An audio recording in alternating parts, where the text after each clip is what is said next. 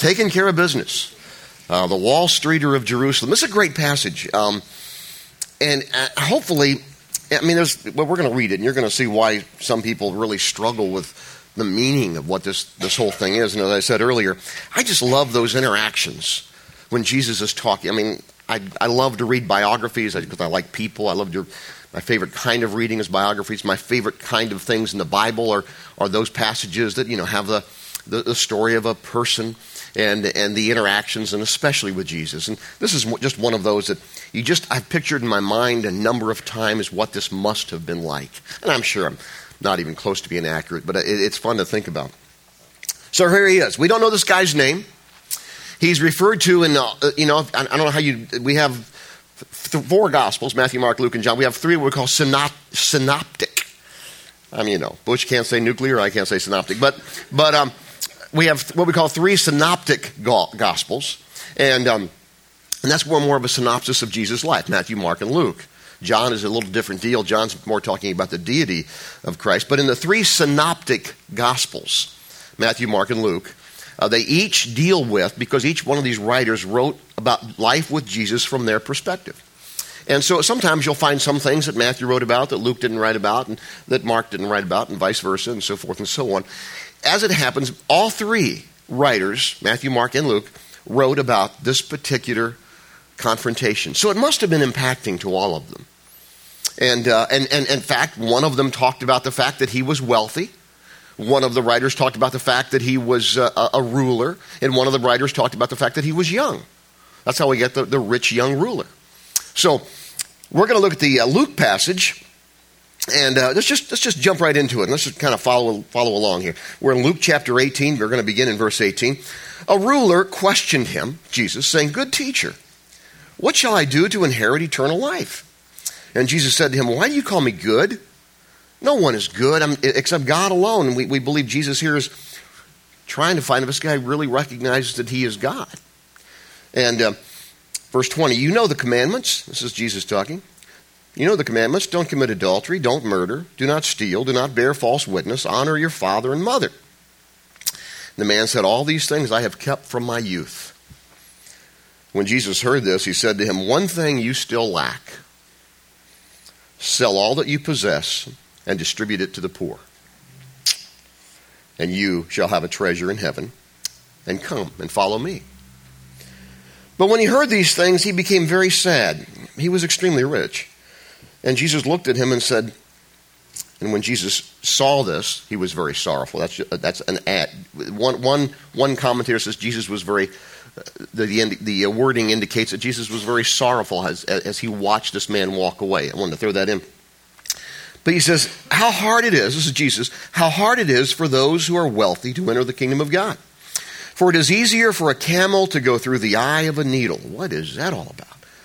Than for a rich man to enter the kingdom of God. They who heard it said, Then who can be saved, or who can go into the kingdom of God? But he said, Jesus says these things are impossible with people, are possible with God. This has been, as you can imagine, a, a, particular passage of Scripture, and then it's one of the few passages of Scripture that people read and they say, Oh, I'm not wealthy. I'm not rich. Keep in mind, and I don't need to remind you of this, but uh, by standards of the rest of the world, there's not a poor person in here. Let's just make that clear. Okay? Uh, there may be, you know, you may not have as much as somebody else or whatever, but don't try to do gymnastics with this passage and say, well, that, that's really the really super wealthy. No. And then, and then and there's another thing. There's another thing people have said over the years. It was a legend, actually. I'll, I'll, tell you that right now. They said, well, isn't there a gate that goes into Jerusalem? It's called the Eye of the Needle, and, and the only way that they can get through is by taking all the pack, all the packs off the camel, and he has to get down on his knees and crawl through this gate. And it's a great story, and, it, and it's a great it's a great illustration we don't really find anything historically like that. So, and, and, plus the fact when Luke, who wrote this particular part, Luke, Luke was a uh, Luke was a doctor, and his and his writing. I mean, I'll tell you, Luke. I had three years of Greek, and by the time I got into that third year, I'm still having a hard time reading. You go to John, John's a simple fisherman. He can write, you can understand the Greek. Luke's writing, and, and, and because he was such an educated man, was very complicated, and he uses the Greek word sewing needle. It's not an allegory to him. He was using the term, which was different than any, any other kind of needle. So, anyway, all he's saying is it's, it's impossible for people, but it's possible with God. So don't try to, you know, do some kind of gymnastics and say, well, what does that mean? It means that it's very difficult. Now, why is that? We're going to talk about that. Here's what I want to do. I, I got a couple things going on here. First of all, how did the guy miss the point?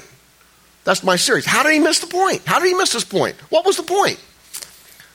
Was he supposed to give away all of his, all of his, sell everything he's got and give it all away? Was that what he's supposed to do? But I think it's an interesting point because Jesus had many interactions with many people and many, many wealthy people. Later on in this very in this very book of Luke, he, he, he, he uh, interacts with Zacchaeus. Zacchaeus was a very wealthy guy, too. What did he tell him? He didn't tell him anything about that. In fact, Zacchaeus voluntarily volunteered, said, I'm going to give half of everything I own to the poor, and anybody that I've cheated, I'm going to pay him back four times. He just, that was something he just wanted to do. Not all, he gave back half of everything that he had earned. Now, there may be some question about that because you say, well, he was a tax gatherer and maybe he was crooked, maybe he had gotten some of his financial gain dishonestly. That's possible too. But I just want you to understand of all the wealthy people, and there were many that Jesus spoke with, there was only one, only one that he ever said this to, and that's the guy we're looking at today. So obviously, Jesus, who is God, knew what was going on in this guy's heart. He knew there's one thing you're hanging on to. Nobody else, whenever else they came, those others who came to Christ, their riches, what their hot, whatever it was, you know, they get, I, I don't care. I want to come to Christ. This guy was holding on to his wealth. That's why Jesus said this particular thing to him. So we need to see that because this guy, this guy was looking for a checklist. He checked everything. I haven't done this. I haven't done this. I've done this. I've done this. He had not internalized this thing of understanding who God is and having a relationship with Him. Not much different than a lot of people today. And you know, I don't care who you are. You know, you say, well, this is for wealthy people. I don't care who you are. You know, there's, there's some people here who can buy and sell me four or five times. It would be just as difficult for me to, th- to say and to, and to confront that whole thing, sell everything you have and give it all to the poor, as it would be for the guy who's got a lot more than me. I don't care who you are. This is for all of us. We need to understand that. So, what is Jesus getting at here? I, I, call it, I call it the thing, the thing about wealth. And how did the wealthy young ruler miss the point? How did it? So, I got three or four things here just to think about. First one's a very simple point possessing wealth is a good thing. Possessing wealth is a good thing. That's the first statement I want to make. And I, and I, I mean, the Bible teaches that. Many of the great men of the Bible were, were, were men of wealth. Solomon, king. They, they say that the, the history says, not just the Bible, but history says, may have been the wealthiest man ever in history. And he had a love for Christ, love for God, love for the coming Messiah, Christ. And you know, when he went off, when he sort of, to use a term, when he fell off the wagon, so to speak, was it his money that got in the way? No. You read about it in the book of Kings, Second Kings. What was it? He, it was his wives. He had a bunch of them. Don't take that the wrong way, women. It wasn't the fact that they were women; it was what they, the fact that they also worshipped idols, and uh, he gave no regard for that. Wasn't money. Abraham, great man of God. We know about him. Abraham had a had a. I love this part about Abraham. He had an army, his own trained army, like 340 trained soldiers. Wouldn't that be cool? Have enough money to have your own army? Just kind of keep them out there in the barn. Hey guys, just kind of take care of things for me. You know, Anybody comes here that just take care of it? That'd be cool. I don't know what you do in Short Hills or Summit with an army, but you never know. Um, let me show you Proverbs chapter 3, verse 9. Honor the Lord with your wealth, with the best part of everything your land produces. Then he will fill your barns with grain, your vats will, will overflow with the finest wine. He doesn't condemn riches here. He says, honor God with what you have. So again, it's the heart, it's the attitude toward it. So possessing wealth is a good thing. Number two, being possessed by wealth is a terrible thing. This is, let me show you this. This is a, a guy wrote this, in the first century. His name, we know him in history as Pliny the Elder, one of the early church fathers, lived from around 20 to 70 AD. And, um, and look what he says The lust of avarice has so totally seized upon mankind that their wealth seems rather to possess them than they possess their wealth. That's a good statement. I might ask you that question this morning. Just think about it. Do you possess your wealth or does it possess you? Say, how, how would I know that? You know, I, I have a feeling you know that as soon as I say that. But if you don't, think about some things. Just, I don't have a I don't have a test for you, but I can I can get you to just maybe think along some maybe some areas. Maybe arrogance crops up, arrogance of what you have and how you've made it and how you've built your little kingdom. Nothing wrong with the kingdom, but is there arrogance toward those who haven't been as successful as you? Uh, maybe uh, maybe there's a preoccupation with uh, with uh, making more. Or was it the, the great famous quote that John D. Rockefeller said when in his heyday? How much money's enough? He said just a little more. Um,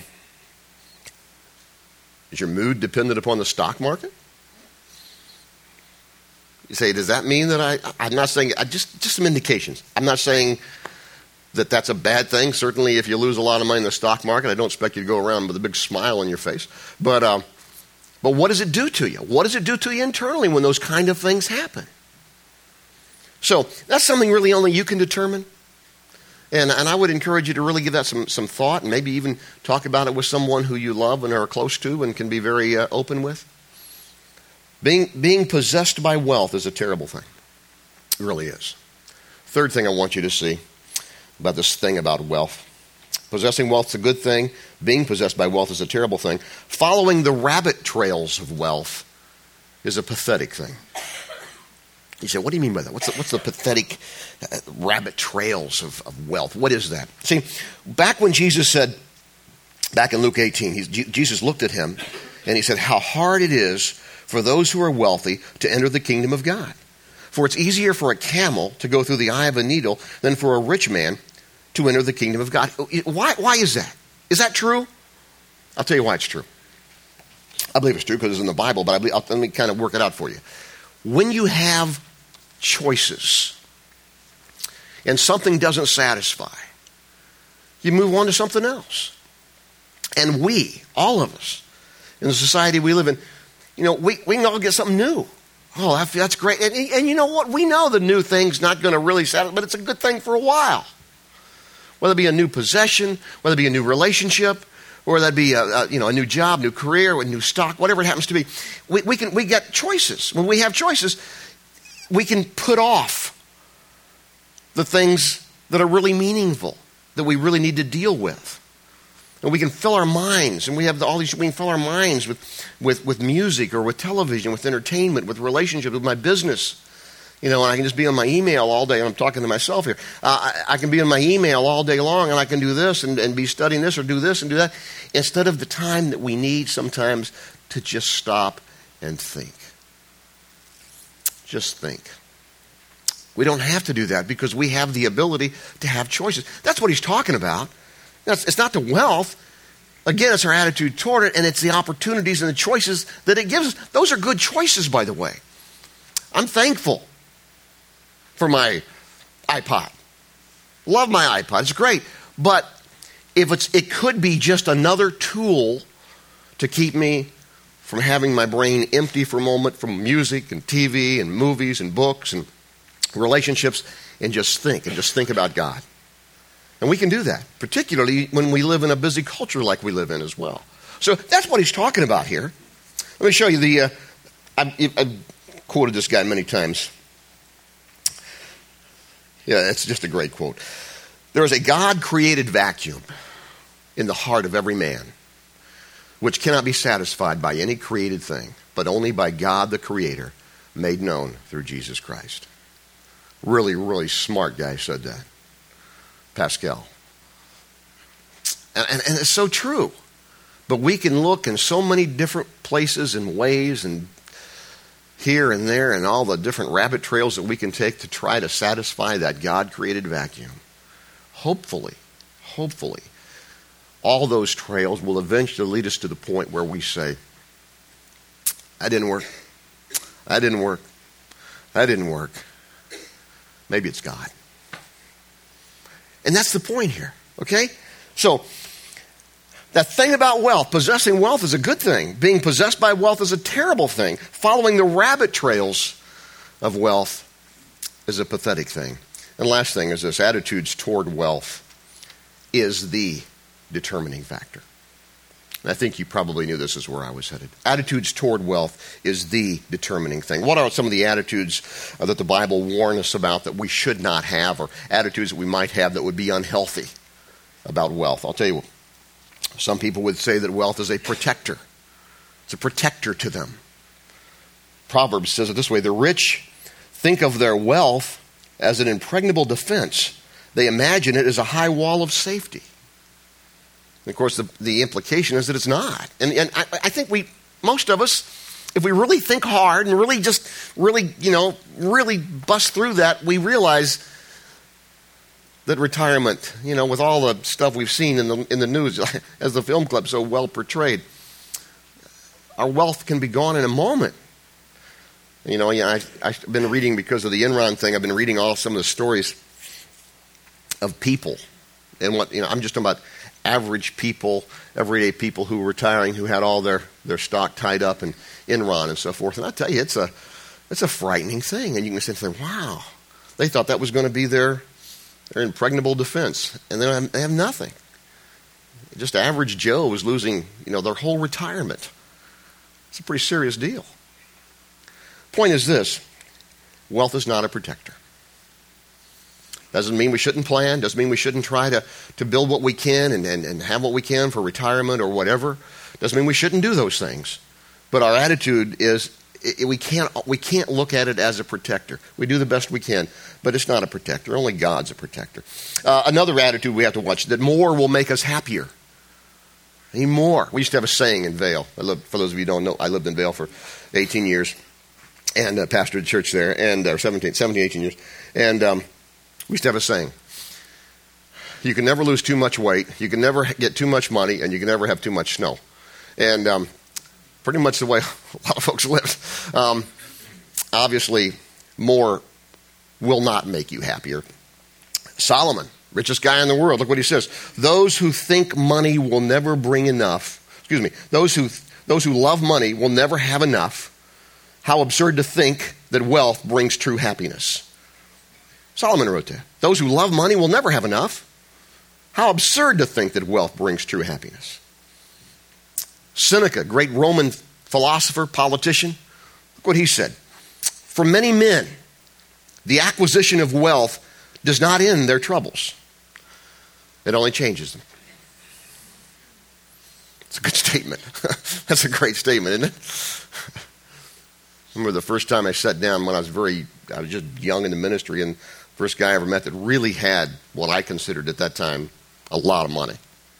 And I don't know how much he had, but at the time I thought he was very wealthy. I have since known a lot of people who could buy and sell him four or five times, but I thought he had a lot of money. Okay, and uh, and, and he, he, I said, how do you how do you handle this? And he's like, the problems are all the same; they're just a little different. You know, I'll never forget that. And for him, it was. The acquisition of wealth does not end their troubles, it only changes them. Yeah, the other attitude that we have to be careful of is that money can deceive you. Money can deceive you. Um, here's a guy out of the past. It's a good statement, whether you like this guy or not. Galbraith. Wealth, even in the most improbable cases, manages to convey the aspect of intelligence. it's true. It's true. I mean, you see a wealthy person, well, he must be smart. maybe, it's, maybe it's just dumb luck, you know? Maybe he just got lucky. Maybe he's got a particular kind of talent that happens to get paid a lot of money to do what he does. Some people, a lot of people are very talented, and they just happen to be in the kind of profession that pays a lot of money for that particular talent. You know, so uh, that's I just that was it, it can be deceiving. Let me show you what Timothy says. First Timothy, but people who long to be rich. Now, be careful what, how you read this. People who long to be rich fall into temptation and are trapped by many foolish and harmful desires that plunge them into ruin and destruction. Watch it again. For the love of money, again, it's not having it, it's the love of money, is at the root of all kinds of evil, and some people, craving money, have wandered from the faith and have pierced themselves with many sorrows. That's a great passage because, again, it doesn't say anything about having it. It talks about those who long to be rich and the love of money. So again, let's let's you know, I, I don't want you going home and clicking on your asset chart and saying, "What am I worth?" The real, I mean, you can if you want to, but but the real question really is, what is my attitude toward that? And it can be deceiving. It can be very deceiving. All right, four things. Possessing wealth is a good thing. Being possessed by wealth is a terrible thing. Following the rabbit trails of wealth is a pathetic thing. And your attitude toward wealth is the, the determining thing. So let me, let me end with this. I'm going to stop with this last thing. And, um, and then we're going to have a song that I think just kind of puts us all together for us. What does the Bible specifically say to the wealthy? That's what we need to deal with. Because the Bible has many things to say to the wealthy. And it, by the way, it tells us to plan. The Bible tells us to, to give. The Bible tells us to, to, uh, to give to the poor. It tells us to, to you know, save an inheritance. I mean, the whole thing. I mean, all, that, all that's financial planning. We have a whole series of, uh, of, uh, of talks about that that Rob King, our, our board chairman, uh, did a, a, year, a couple of years ago. We have that on CD. You can uh, email the office and get that if you'd like it. It's very, very good. Well, what does the Bible say, just in a nutshell here? What, is the, what does the Bible say specifically to the wealthy? Does the Bible say that if you have a lot of money, you're supposed to give it all away? You're supposed to sell everything? Does the Bible say that? No, it doesn't say that. Again, this particular passage, this guy had a problem. Jesus knew it, and he went right to the heart of the problem.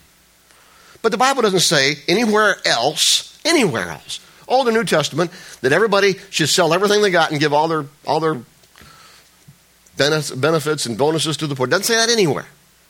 Except in this one passage that we just looked at with this one particular guy. Okay, let's go back to Timothy because this is, uh, well, you'll see. It, it, this is it right here. Timothy chapter 6, beginning in verse 17. Follow along. Tell those who are rich. Tells us this. Here you are. Here we are. Tell those who are rich in this world not to be proud, not to trust in their money, which will soon be gone. We know that it's going to go or we're going to go, you know, one or the other. But their trust should be in the living God who richly blesses us all. You know, their trust should be in the living God who richly blesses us all we need for our enjoyment. Tell them to use their money to do good. They should be rich in good works and should give generously to those in need, always being ready to share with others whatever God has given them. By doing this, by doing this, they will be storing up their treasure as a good foundation for the future so that they may take hold of real life. There you go. Cliff Notes version right there from the Bible. Just a, just a, a few verses that tells you here, here's what you do. Pretty simple, really. Trust God.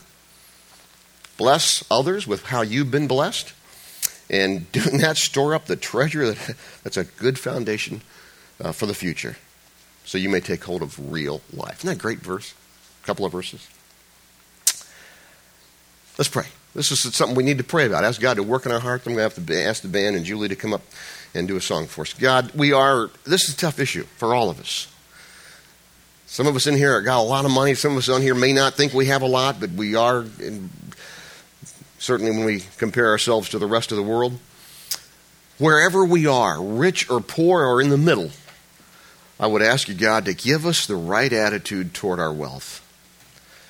Help us to recognize it is from you and to be grateful. And help us also, God, to recognize that, that we share. And we thank you for the blessing that you give us, and we, we share because it's part of who we are. It's our offering, our lives, everything about our lives. We pray that, and we thank you in Jesus' name. Amen.